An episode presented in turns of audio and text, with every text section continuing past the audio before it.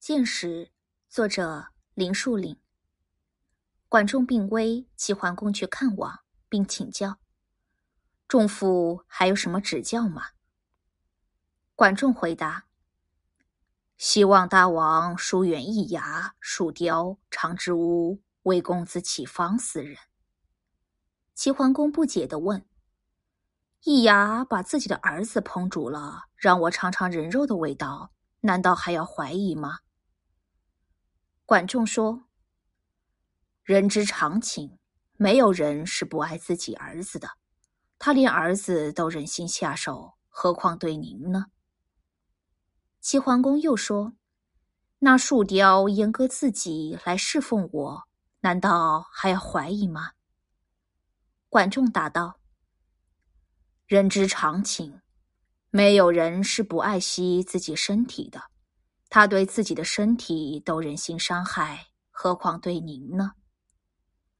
齐桓公又说：“长之屋能占卜生死、驱病消灾，难道还要怀疑吗？”管仲说：“生死有命，灾病无常。大王不听人命运，固守天道，而依赖长之屋，那么他将专横跋扈，无所不为。”齐桓公又说：“魏公子启方服侍我十五年了，他父亲死，他都不回去哭丧，难道还要怀疑吗？”管仲说：“人之常情，没有人是不爱自己父亲的。他对自己的父亲都忍心不见，何况对您呢？”齐桓公说：“好吧。”齐桓公很听管仲的话，回去就把这四个人赶走了。四个小人被赶走了，虽然是件好事，可齐桓公还真不适应这种没有小人服侍的日子。不久，他就吃不香、睡不好，病痛缠身，宫中治理也松散了，朝中秩序也混乱了。就这样晃晃悠悠过了三年，齐桓公实在忍不住了。自言自语道：“仲父说的是不是太过分了？有那么严重吗？”他又把四个人召回宫里。齐桓公又恢复了往日的欢乐，心想：这三年可真被仲父的话害苦了。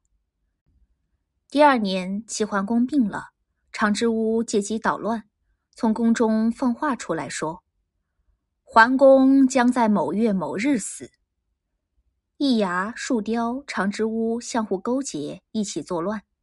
他们把齐桓公软禁起来，关上宫门，筑起高墙，割断宫中同外界的一切联系。齐桓公就是想喝口水，都没有人给他。可怜的春秋霸主最后被活活饿死，而魏公子启方带着千户齐民归降了魏国。